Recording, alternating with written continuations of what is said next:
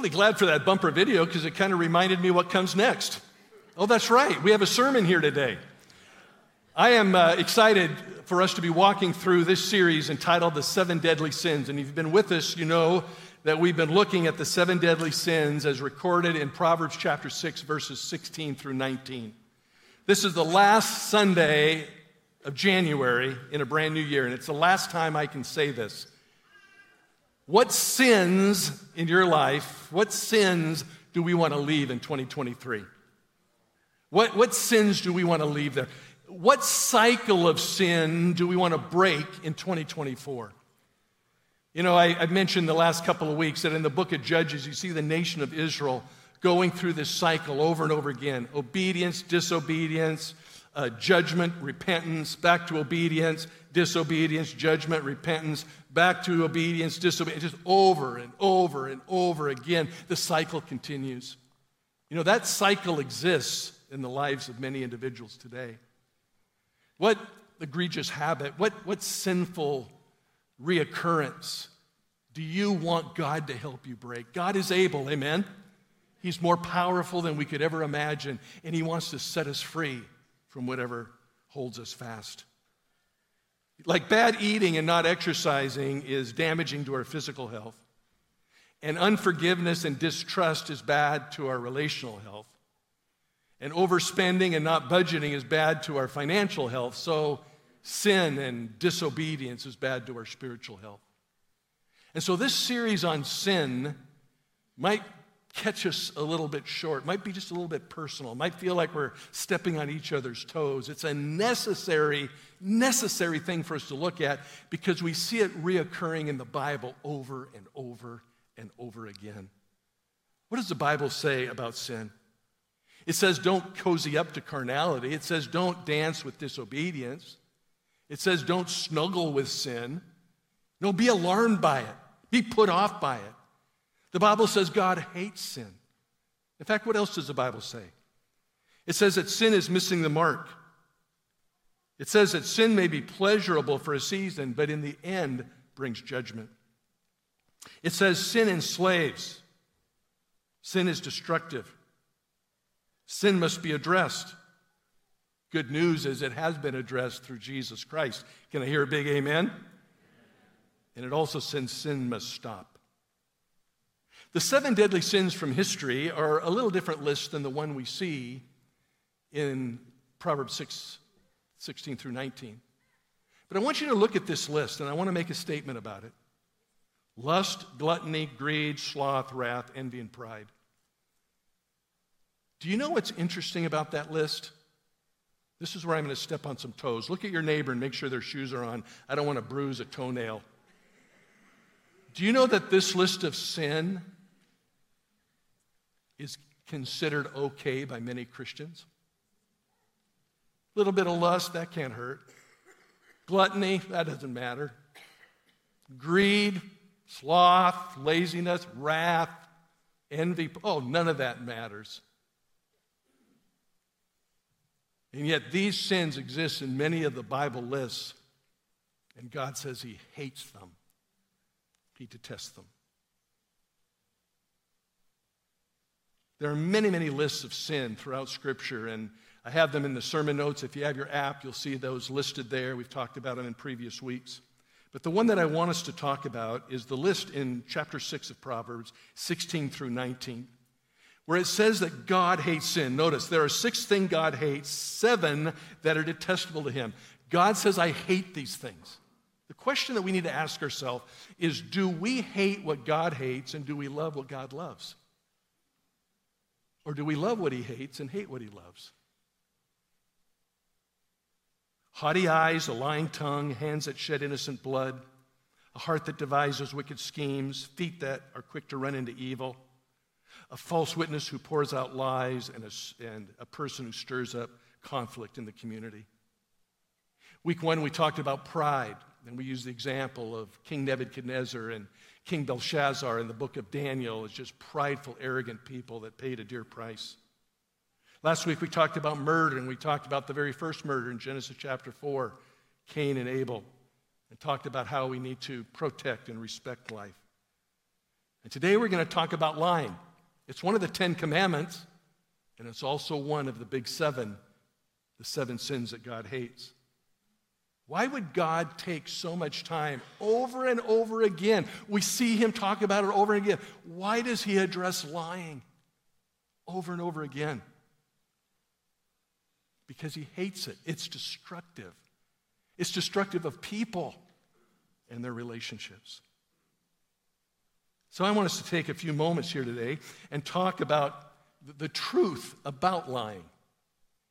What is the truth about lying? Why is it so penetratingly awful and difficult? Well, first of all, God hates it. He says that when we lie, we are aligning ourselves with the father of lies, Satan. In fact, if I'm a liar, the Bible says if I'm a liar, then the reality is someone else doesn't know what I'm saying. They, they, they can't believe me at all.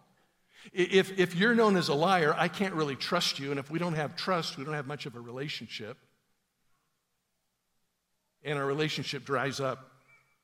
It becomes like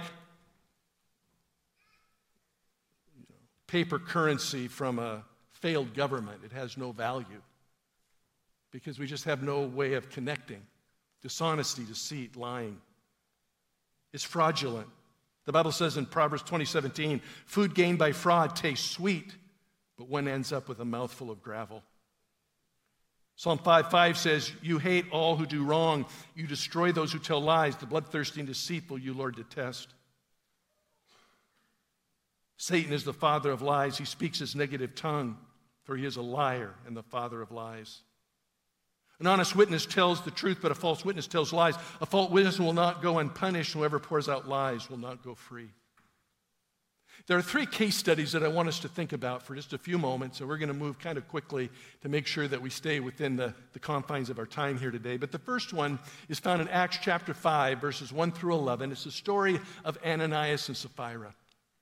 When we think of the high cost of deceit, the high cost of deception, the high cost of dishonesty and lying, this is one of the first stories that comes to my mind. You remember how it goes? It says there was a man named Ananias together with his wife Sapphira, and they sold a piece of property, and with his wife's full knowledge, he kept back part of the money for himself, but brought the rest of it to the apostles' feet. Now, on the surface, it doesn't seem like a really, really big problem, but, but they were living a lie. Because in Acts chapter 2 and in the early chapters of the book of Acts, the early church had everything in common. They were living in a communal environment where everybody shared everything. And yet, for some reason, Ananias and Sapphira tried to kind of slip one over on everybody and, with greed and deception, hold a portion back. They would have been much better off to say, hey, you know, this is our property. We'd like to keep some of it back and been at least honest about it. But they were, were trying to be deceptive about it. Then Peter said to Ananias, How is it that Satan, again, Ananias and Sapphira aligned with Satan, why have you allowed Satan to fill your heart and lie to the Holy Spirit? And you kept for yourself some of the money you received. Didn't it belong to you in the first place? I mean, why didn't you just tell us about it? And after it was sold, wasn't the money at your disposal? What made you think of doing such a thing? You've not lied just to humans, but to God. And then things get dicey. You remember this part of the story? Boom. Adam falls flat, dead. Now, how many think that's pretty severe judgment? In fact, what if when we left the worship center here today and walked out, all the liars in our church today started dying on the patio? And you non liars would just step over them to get to your car. That would be a little bit unnerving, wouldn't it? I think it would be terrible for church growth, by the way. Oh, yeah, BCA, don't go down there, man. People die. Um, and yet, it's such a powerful picture when you think of it. All the early church, the apostles, whoever was there at that moment, are witnessing this. And then Sapphira, who doesn't know what happened to her husband, she comes on the scene and she dies. And then it says, verse 11, a great fear seized the whole church and all who heard about it. Oh, really? you know, every white lie, every exaggerated truth. I mean, there's so many different forms of lies. I'm sure everybody was shaking in their boots. As I think of this story, I, I think of the why of the lie. They tried to deceive. I think of the aligning of the lying. When we lie, we're aligning ourselves with the father of lies, Satan. I think as I read the story that secrets don't work. They're eventually going to be revealed. They were in Adam and or in uh, Ananias and Sapphira's case. Lying is destructive. We see that here. And it's never private. It's never just me. I just don't affect myself. I affect those around me. There's a ripple effect. Notice three things about this story. They tried to fool man, they tried to fool God, but they only fooled themselves. When we lie, we think we're getting away with something. When we're deceptive, we think we're cutting corners and massaging the truth in a way that's palatable. God says no. The second case study is a story about Achan in Joshua chapter 7, 1 through 26. Too long, we're not going to read that, but let me pull out a couple of very interesting things. Joshua and the people of Israel had just conquered Jericho. And God tells them in Joshua chapter 6, verse 28 do not take any of the plunder. Do not take the devoted things for yourself. Leave it there. You see, in the infancy stages of Israel's history, there were three things, three things that God was looking for. He was looking for ethnic separation to kind of keep his people pure in that sense. He was looking for geographic separation. He was, built, he was creating a, a holy land for them to live alone. And then, of course, spiritual separation, where they would worship the one true God in a, a world of idols and false worship. And he didn't want them to take any of these idols or devoted things from Jericho. But one guy disobeyed. Remember the story? Achan. He disobeys, he deceives, he lives a lie. In verses 2 through 9 of Joshua chapter 7, Joshua, not knowing about what Achan did, sends his army up to Ai to conquer the enemy. Now, that doesn't stand for uh, artificial intelligence. This is actually a people, okay? Sends them up to Ai, and they come back having been routed. And Joshua's devastated. First time it's ever happened. He's absolutely devastated. God, I thought you were with us. How could you let that happen? The Bible says he falls on the ground. He's wailing and weeping and, you know, you know, tearing his clothing and he's just overwhelmed. And what does it say? God comes on the scene in verse 10 and he says, Would you get up? Quit your whining already. This thing that happens is because of your fault. There's sin in the camp. There's sin in your camp, Joshua. You need to find it, you need to eradicate it, and you need to do it now. So, what does Achan do? Verse 16. He starts bringing people forward, tribe by tribe, family by family. And finally, Achan comes on the scene and he's discovered, he's found out. He is killed, his family is killed, and everything he owned is burned. As you read that story, there's no getting away from understanding at least three things. Hidden secrets will be found out. Joshua says, Achan, don't hide this from me anymore. And then he sent people to find what was hidden under his tent, and they found the hidden treasure. Obedience and truth telling matters to God over and over and over again. It matters. It matters to God. And again, your sin doesn't just hurt you, it hurts those around you. What does it mean to have character and integrity? Well, from the story of Achan, we see three things. When you live a life of character, you have nothing to hide. Achan had a lot to hide. He hid it under his tent. He was hoping to get away with it. You have nothing to fear. Achan had a lot to fear. He was guilty as charged. He knew God was a jealous God and would judge him severely. And you have nothing to lose if you have character. Achan had everything to lose, and he did. You know, I have the privilege of uh, teaching pastors and uh, ministry leaders on uh, ethics and virtue, and I use this little visual. Uh, it's, it's kind of circular. These days, I call it the character apple because uh, a character has a core, it has uh, meat, and it has a skin, it has kind of three parts. And, and here you can kind of see that. You know, who am I at my core? If we have a rotten core, then everything else is going to be rotten. Uh, you can kind of tilt your head one way and say all these words are synonymous. I like to kind of, you know, differentiate them just a little bit. So to me, integrity is who I am really at my core. Virtues is what I think about and respond and live out based on who I am. So who I am determines kind of how I respond and live. And then ethics is all about how I relate to other people. That's the manifestation of who I am at my core and what I think about things. And it's manifested in how I treat people around me.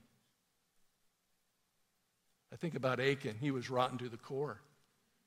He struggled in virtue keeping, and it manifests in his carelessness with regard to others.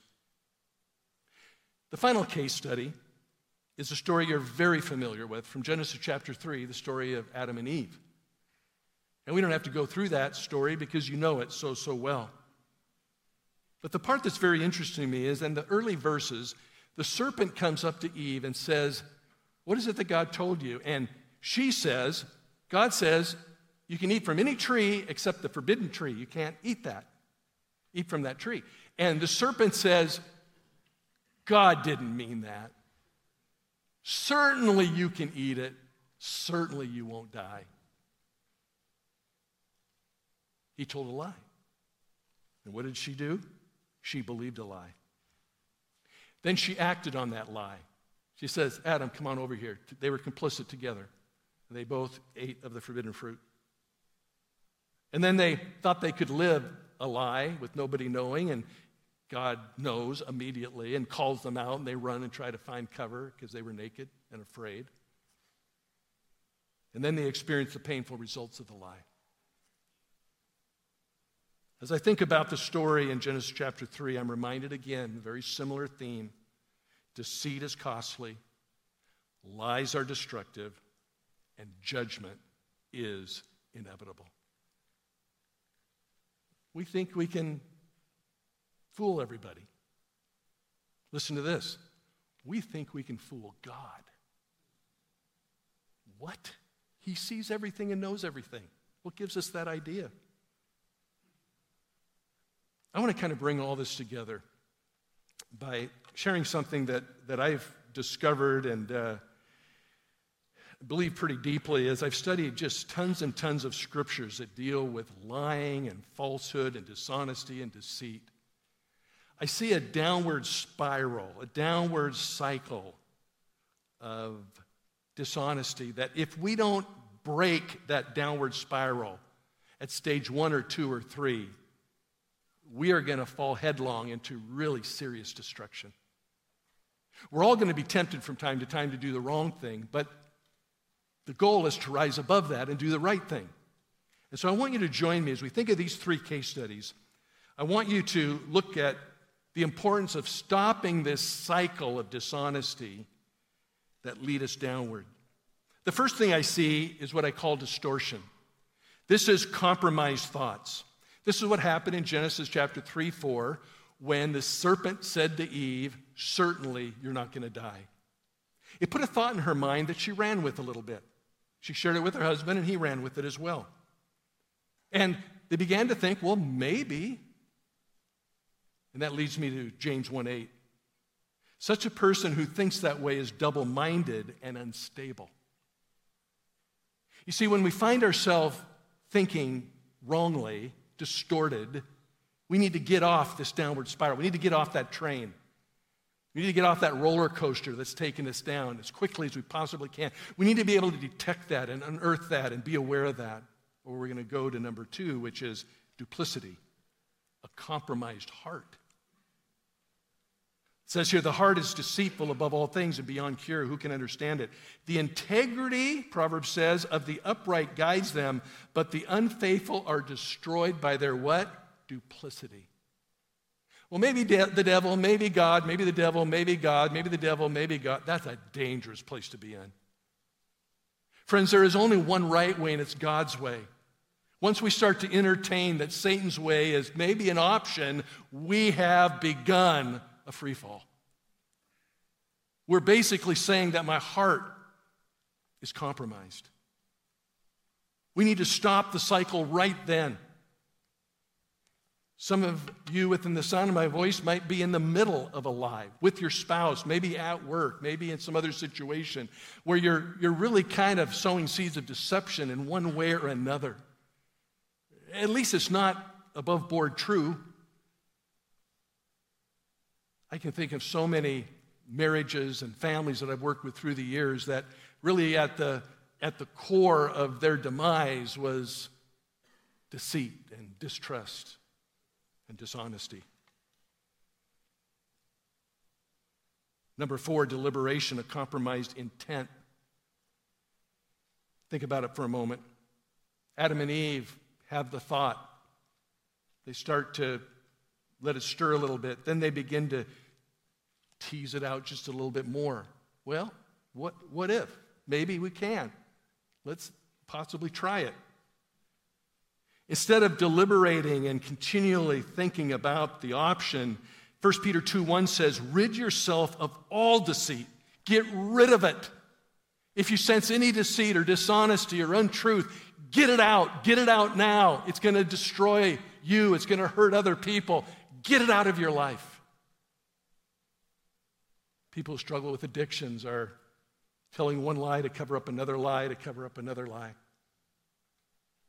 Some marriages, you have one spouse or another telling one lie to cover up another lie to cover up another lie.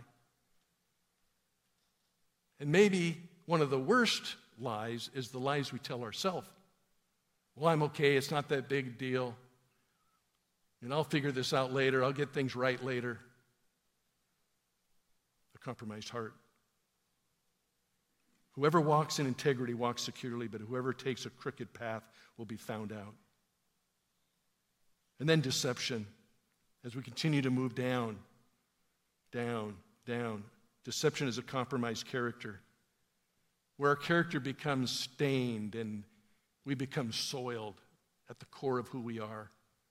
Our integrity, our virtue, our, our ethics are called into question because we have compromised. Psalm 119, 163 says, I hate and detest falsehood, but I love your law, the truth. Proverbs 12 22 says, The Lord detests lying lips, but he delights in people who are trustworthy. Deception, compromised character. And if we don't stop the downward cycle by then, it will lead to full blown disobedience. It did for Samson with Delilah, it did for David with Bathsheba, it did for Adam and Eve with the serpent. It did for Ananias taking the stuff. It did for Ananias and Sapphira. Compromised actions.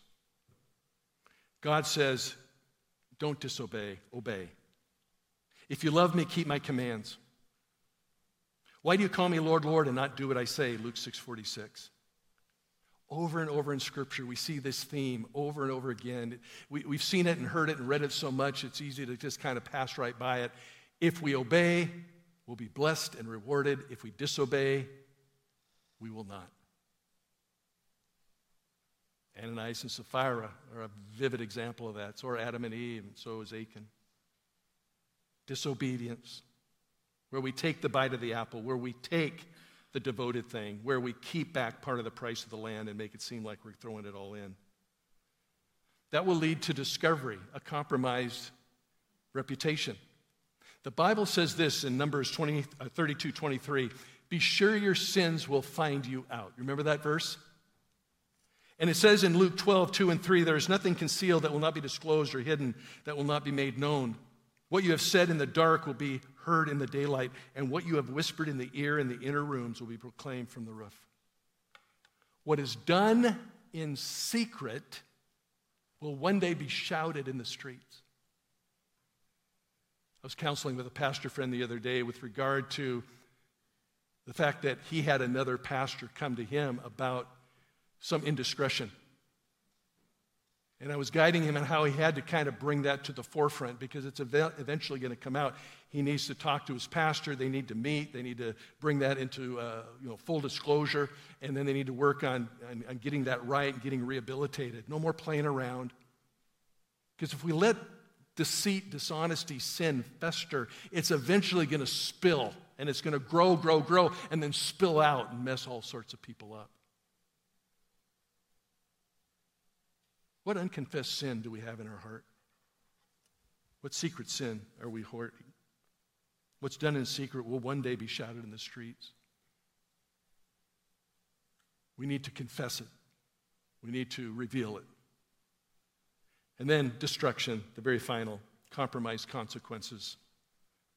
A false witness will not go unpunished, and whoever pours out lies will perish. Those are pretty strong words.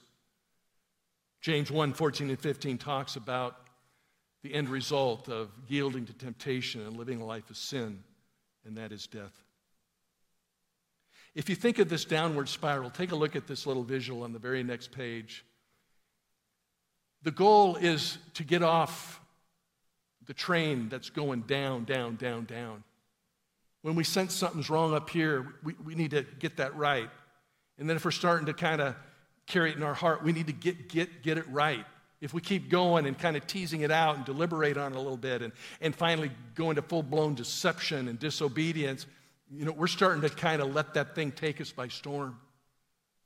Ask yourself this question Lord, see if there be any wicked way in me and cleanse me from every sin and set me free. We're talking about the sin of deception and lying today, but it relates to every sin. What are we harboring in our heart that is going to hurt our marriage, hurt our family, hurt our relationships, hurt our walk with God, hurt our people we work with, our business partners, our friendships? Ananias and Sapphira, boom, went all the way down. Adam and Eve, all the way down. Achan, all the way down. But Samson and David kind of rerouted things a little bit, maybe Adam and Eve a little bit too, but David and Samson kind of remind us that there's always deliverance through our loving Lord. Amen? We might find ourselves at a point in life where we look back and say, you know, I, I really botched things up. You might be here today saying, you know, I've been living a lie. I've been deceiving people. I, I've been hoarding on to some, some sinful activity. Maybe it's dishonesty. The Bible says to submit ourselves to God, resist the devil, to wash our hands, to purify our hearts, to run to God, to run to God. Look at Proverbs 28 13. Whoever conceals their sins does not prosper, but the one who confesses and renounces them finds mercy. Isn't that good news? We need to not conceal, but reveal if we want to get healed. Think about that. Remember that. I need to not conceal, I need to reveal by confessing to the Lord and allow Him to forgive and bring healing. As I think of these stories here today, I want to give just this final summarizing statement, and then we're going to pray. Our sin is never private, it always is going to hurt other people. Our sin is always destructive.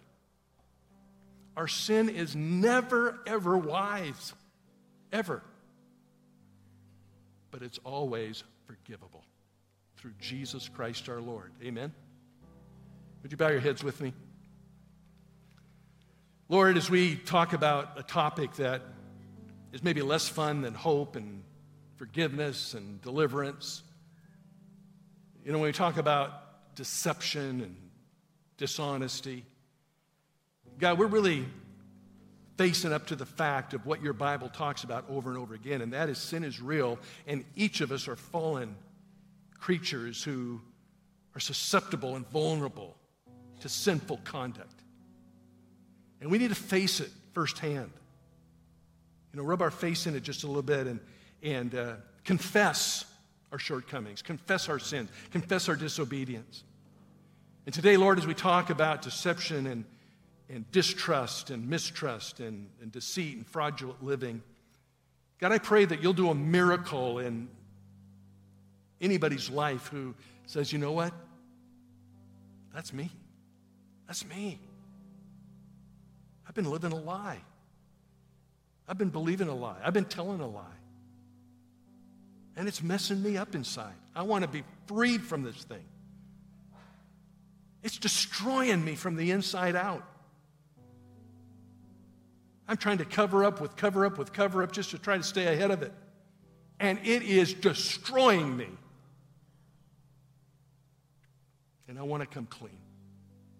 I want to break the cycle of deceit. I want to be a truth teller. I want to be a relationship builder based on honesty. I want to love the things God loves and hate the things God hates, and He hates lying, and so I want to hate that.